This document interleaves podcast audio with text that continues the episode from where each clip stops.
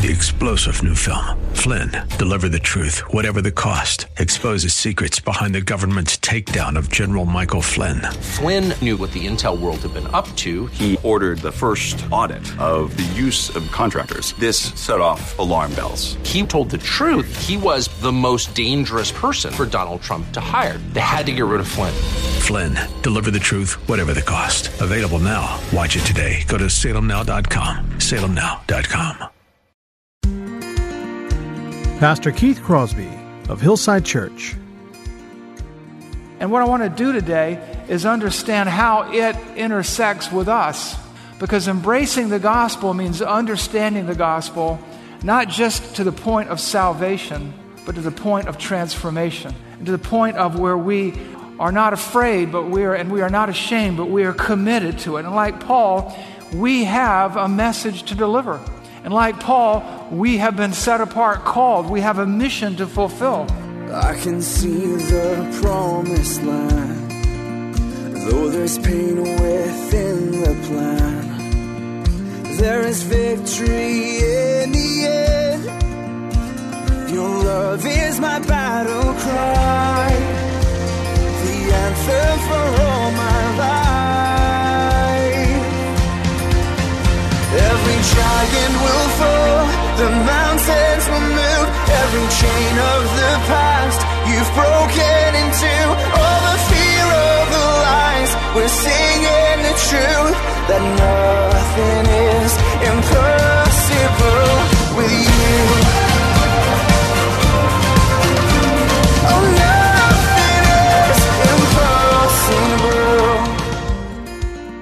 Hello and welcome to the Grace to Live radio broadcast with Keith Crosby, Senior Pastor of Hillside Church in San Jose, California. We are so grateful that you've joined us today for the broadcast, and as we always do, we would encourage you to follow along with us in your Bibles if you can. Today we will be continuing our study through the book of Romans, and today we'll be hearing a message that Pastor Keith has entitled Embracing the Faith. So if you have your Bibles, please return with us again today to the book of Romans, chapter 1. Now here's Pastor Keith with today's study. Father, we thank you for the hope of the gospel.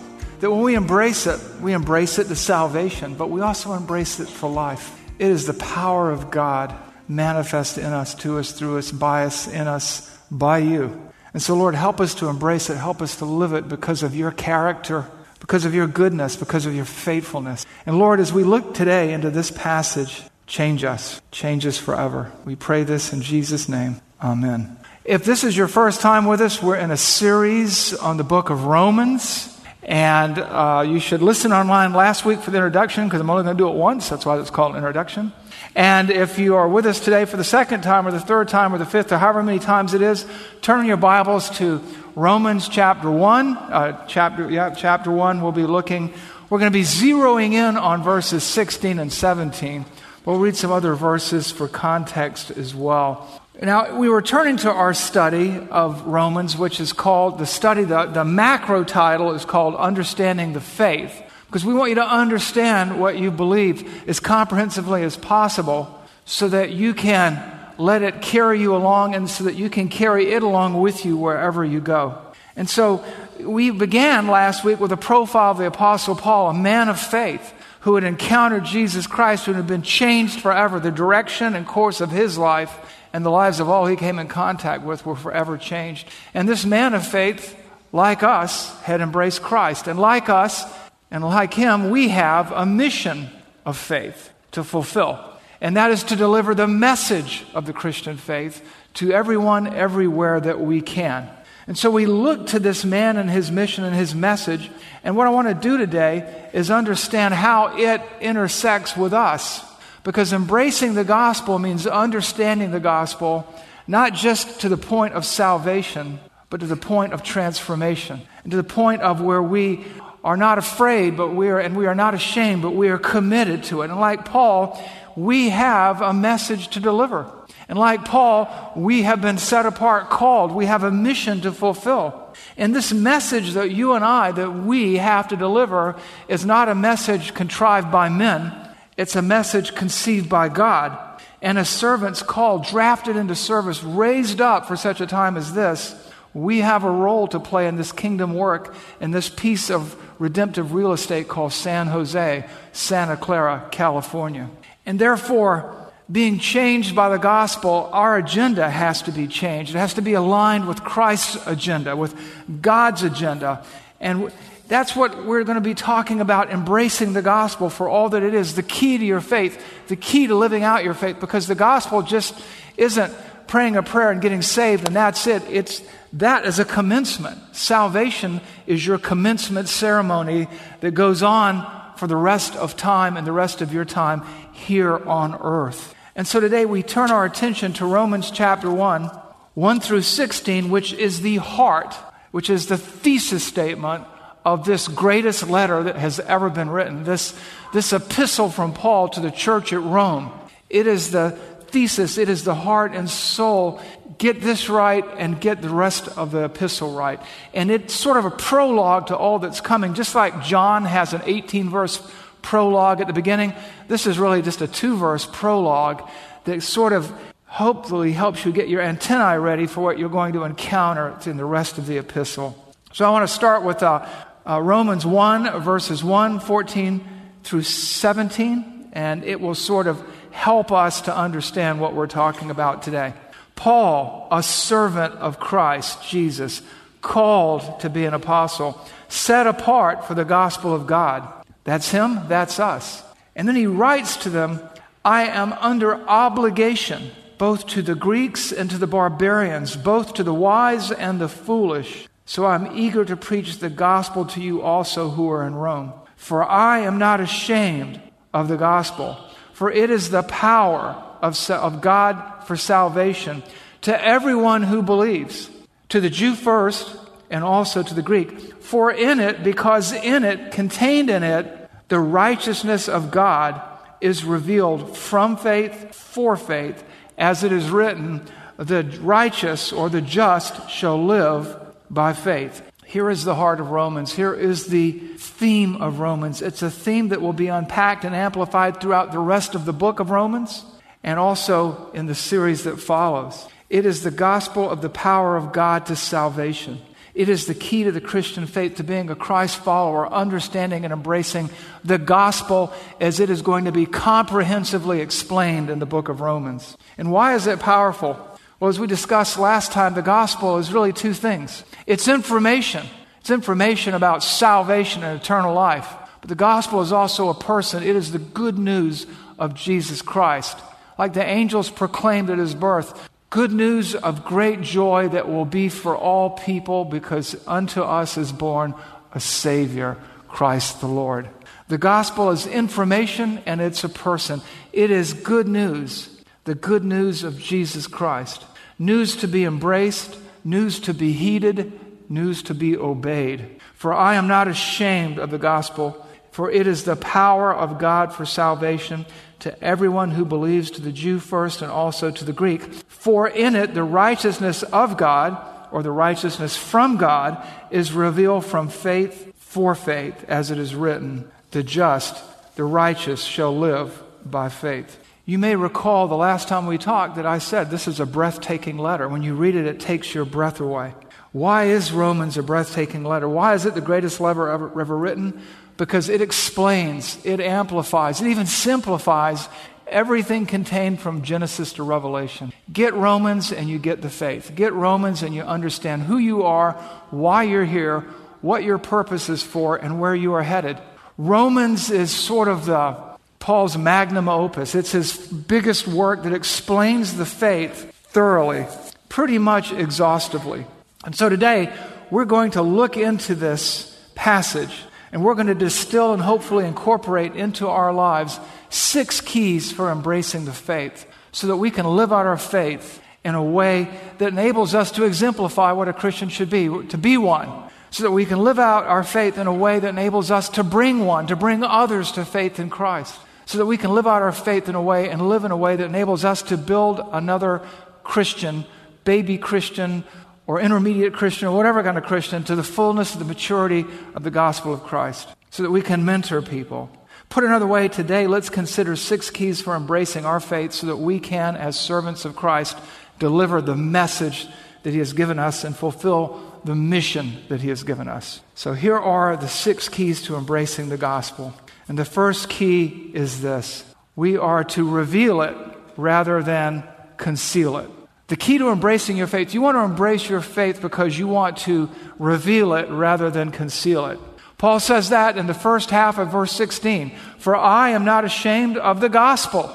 I'm not embarrassed by the gospel. I am not ashamed. Let's talk about Paul here. Paul was grateful for the gospel because it transformed his life the way it's transforming yours, the way it's transformed yours. You have to be graceful. You have to be grateful for it. Paul here, here writes as a man who has been imprisoned in one town, Philippi, run out of another town, Thessalonica, received such abuse that he had to be smuggled out of Berea in order to avoid being murdered. And when he went to Athens, the Greek philosophers and the intelligentsia mocked him. Paul was taken out and stoned in Galatia. And now he's coming to Nero's town. And Nero is not known to be a nice man. And he's coming to Rome. Rome, the center of power in the civilized world at the time, the center of pagan religion, the place that would eventually, he would eventually die. And what does he say about it? I'm not ashamed. One writer noted neither ridicule, criticism, nor physical persecution could curb his boldness because of what God did to Paul, because of what God did for Paul, and what God did with Paul. I am not ashamed of the gospel because of his calling, because he knew he'd been set apart for a purpose. He knew that he had a mission to fulfill, and he was not embarrassed or ashamed or afraid. And this is the attitude or the mindset or the lifestyle that he exemplifies for us that we all have to embrace as well. Sure, we're going to be marginalized in our culture today, but we're not going to be treated anything like Paul. Nothing like Paul. He'd suffered greatly and yet he was grateful. He was grateful for what God had accomplished for Paul in Christ. And no matter what man or men or people did to him, he was unashamed, unintimidated, and unintimidatable because he had a mission to fulfill as a man of faith. And just like Paul, we have the same mission, we have the same message, and we cannot be ashamed of it. We cannot keep it to ourselves. And I'll give you two reasons why. And the first reason is this the first reason is for the sake of others. We have to reveal it for the sake of others. Paul writes later on in Romans 1 5 and 14 and 15 though we have received grace and apostleship to bring about the obedience of faith for the sake of his name among all the nations, I am under obligation both to the Greeks and to the barbarians, both to the wise and to the foolish. So I am eager to preach the gospel to you who are also in Rome. We do this for the sake of others. People are perishing. People are trying to make sense of their existence. And Paul wants to bring and to share and to give what he has with other people. He wants them to know their forgiveness, the peace that surpasses all understanding, the sanity that comes with embracing the gospel. And so we, we do it for the sake of other people. In Romans 16, 25 to 26, we read this now, to him who is able to strengthen you according to my gospel and the preaching of Jesus Christ, according to the revelation of the mystery that was kept secret for long ages, but has now been disclosed and through the prophetic writings has been made known to all nations according to the command of God to bring about the obedience of faith. He wants to do it for the sake of others. He is selfless rather than selfish. He is other oriented rather than self oriented. Years ago, I attended a management seminar, and this uh, speaker, talking about the sharing of information, used this analogy from Bedouin culture in the Middle East. And it, it had to do with something called the sin of water. And in Bedouin, culture, the Bedouins live in the desert where there's no water, hence we call it the desert, right?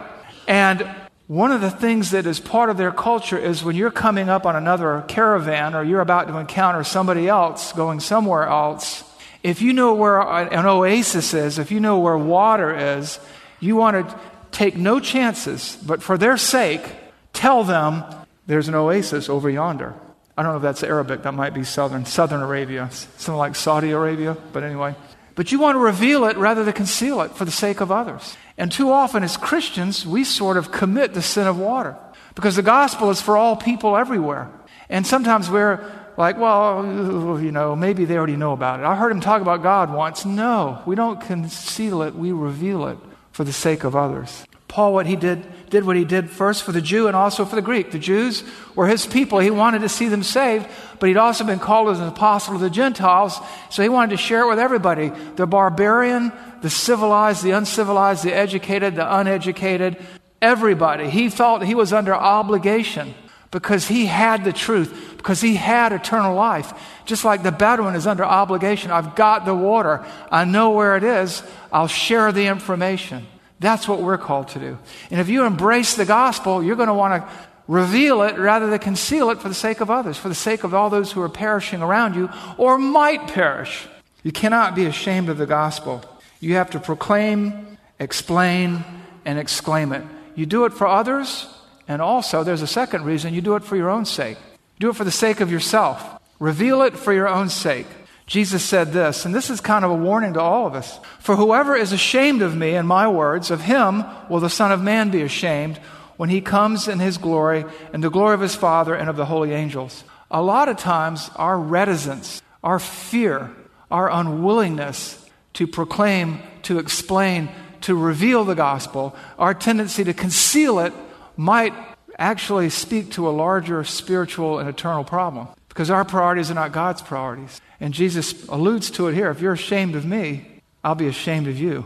You know, what does he say in Matthew 7 21 to 23? Not everybody who says to me, Lord, Lord, will enter into my kingdom, but the one who does the will of my Father. Many will say to me on that day, Lord, Lord, did we not prophesy in your name, cast out demons in your name, perform many mighty works in your name? And I will say to, you, to them, Depart from me, for I never knew you. Do it for your own sake. It's a reminder of who you belong to. It's a reminder of who you are. It's a reminder of why you're here. And it will affirm that you are His because His priority is your priority. And so you reveal rather than conceal the gospel. He says it again in Matthew 10 32 and 33. So everyone who acknowledges me before men, I will acknowledge before my Father who is in heaven. But whoever denies me before men, I will also deny before my Father who is in heaven. I said this last week, and I want to say it again. You are saved by faith alone, not by works. But saving faith, real faith, is never lonely. It's, it produces fruit, it produces works in your life, it produces an outward expression of an inward change. And part and parcel of that is revealing rather than concealing the gospel. And why take such a risk? Well, that brings us to our second key for embracing the gospel. You embrace the gospel because of this reason. You recognize it for what it is. You recognize it for what it is. It is the power of God for salvation. Romans 1:16b. I'm chopping up the sentence here. Just work with me on this. For it is the power of God for salvation. No one else saves. You know, there's an old saying, you know, I heard somebody say on the radio one time, well, all roads lead to God. Right, they do. But then it, after there, you go to one of two places based on your relationship with God. Everybody's going to see God. But some people are going to end up in heaven, and some people are going to end up in hell. All roads lead to God, but Jesus is the only way to salvation. In Acts 4:12 we read this, "For there is salvation in no one else, for there is no other name under heaven given among men by which we must be saved." Recognize it for what it is. It is the power of God, and no one else has that power to save but Jesus Christ. And so nothing else saves. Nothing else saves. You know, there's lots of religions in the world, Lots of opinions, but not every opinion counts. And there's this whole idea that you can do something to earn your salvation. You can be good enough to get into heaven. But the Bible tells us differently in James 2:10. For whoever keeps the whole law but fails in one point has become guilty of all. Fail in one, fail in the whole thing. The wages of sin is death. All have sinned and fall short of the glory of God. So you recognize this for what it is. It is the power of God for salvation. It is the only power. Now, the message may sound foolish to some, but it is effective because of, of the omnipotence that resides within it. The omnipotence of God, the power of God to save, the power of God to raise from the dead, the power of God to take those who were once his enemies, who were once children of wrath, and make them children of God the power of God to deliver people from lostness, to remove the scales from their eyes, and to see the way to eternal life in Jesus Christ. Sort of a spiritual CPR. The power of God that saves from the wrath of God, the power of God that transforms the selfish into the selfless, and that rescues them from the ultimate penalty of their sin. And we'll talk about the wrath of God next. Recognize the gospel for what it is it's the power of God to save. You know, I'm reminded men have the power to kill, women have the power to kill. People have the power to kill, but only God has the power to save. And we should accept no substitutes. So we conceal it rather than, well, excuse me, we reveal it rather than conceal it. And we reveal it because of what it is the power of God to save. And the third key is this embrace the gospel because you realize who it is for. As a believer, as someone already saved, you embrace the gospel because you realize for who it is for. Look again. For I'm not ashamed of the gospel. It is the power of God to salvation, to the Jew first, and also to the Greek. What does that mean? It means there are no special classes in God's economy, there are no special people groups, there are no elites. There is no privilege in God's kingdom reserved for special people. It is a gospel for all people. There is no identity politics in God's equation. There's no room for it. We are all sinners. We are all oppressors. We are all perpetrators. And if we are woke to the gospel, we want to share it with all people because it's for all people the Jew first to the Greek, the barbarian, the wise, the simple, everybody. Where do we see that? We see that in Galatians 3:28. Galatians 3:28. There is neither Jew nor Greek, there is neither slave nor free, there is neither male nor female, for you are all one in Christ Jesus. For if you are and if you are Christ, then you are Abraham's offspring, heirs according to the promise. That's good news of great joy, which shall be for all people. For unto us is born a Savior, Christ the Lord. Poor are as wicked as the rich. The rich are as wicked as the poor. The homeless are as depraved as the landed gentry. The landed gentry is depraved as the homeless. The apolitical are as corrupt as the political, and so on and so forth. For all have sinned and fall short of the glory of God. And this is a and this gospel is for all people. No one has an inside track. Paul talks about this in Galatians, uh, Galatians in Romans 3 21 to 24. What does he say? He says this, but now the righteousness of God has been manifested apart from the law. Although the law and the prophets bear witness to it, the righteousness of God through faith in Jesus Christ for all who believe. For there is no distinction. For because all, everyone has sinned and falls short of the glory of God and are justified by His grace, not by any merit or specialness on their part, as a gift to the redemption that is in Christ Jesus. You realize who it's for and you want to share it with all people because it's for all people. You reveal it rather than conceal it. You recognize it for what it is. You realize who it's for and you embrace the gospel because you understand, fourthly, how it works. You see, we have to embrace it. We have to understand it. We have to ingest it. We have to touch it, feel it, handle it, study it. Because if we don't know, if we don't understand it, we can't explain it to all people. If we don't understand how it works, we can't explain it, can we? And we see this in Romans 1:16d. Don't worry, I'm not going to get to Z here. We're, we're good. It is the power of God for salvation to everyone who does good deeds. that's not what it says. To everyone who believes, to everybody who faiths, to everybody who trusts, to everybody who embraces, to everybody who puts their confidence in it. It is information that saves, rescues, and redeems that needs to be believed, digested, ingested, and trusted. And what do I mean by that? Where am I going with all this? It's essentially this belief, saving faith isn't just mental assent, it's not just knowing the facts. It's about understanding that you've sinned against a holy God and believing that you're a sinner and turning away from that way of thinking and putting your faith in Christ. It's not mental assent, right? Even the demons believe and shudder, James 2:10. And it's more than just saying I believe in God or I believe in Jesus, because the demons believe in Jesus. It involves a change of mind that brings about a change of life and a change in direction.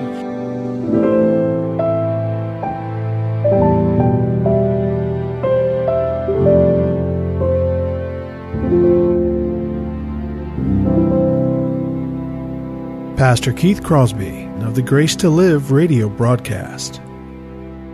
We do want to thank you for tuning in today and joining us for Grace to Live, as these days are most definitely uncharted waters for all of us, not only here in our San Jose community, but also for believers worldwide. So we want to encourage you to keep looking up. Hillside Church will be holding our worship service 100% online for now. So please remember our website hillside.org. You can view our Sunday morning service there as well as to keep informed with updates on what's happening here at the church as we walk through this time together. Just click on the COVID 19 response button for updates on ministry activities, resources for your children, as well as important information from the County Health Commission. And you can also connect with us on social media. The church Facebook page at Hillside Church San Jose, as well as our Instagram page at Hillside San Jose. And don't worry if you missed any of this information. You can access everything by visiting our website, hillside.org. We want to thank you so very much for spending this time with us here on the Grace to Live radio broadcast. I'm your host, Kevin Reeves, and on behalf of Pastor Keith and all of us here at Hillside Church, we want to encourage you with our prayer that the Lord will continue to richly bless you and protect you. So please keep looking up,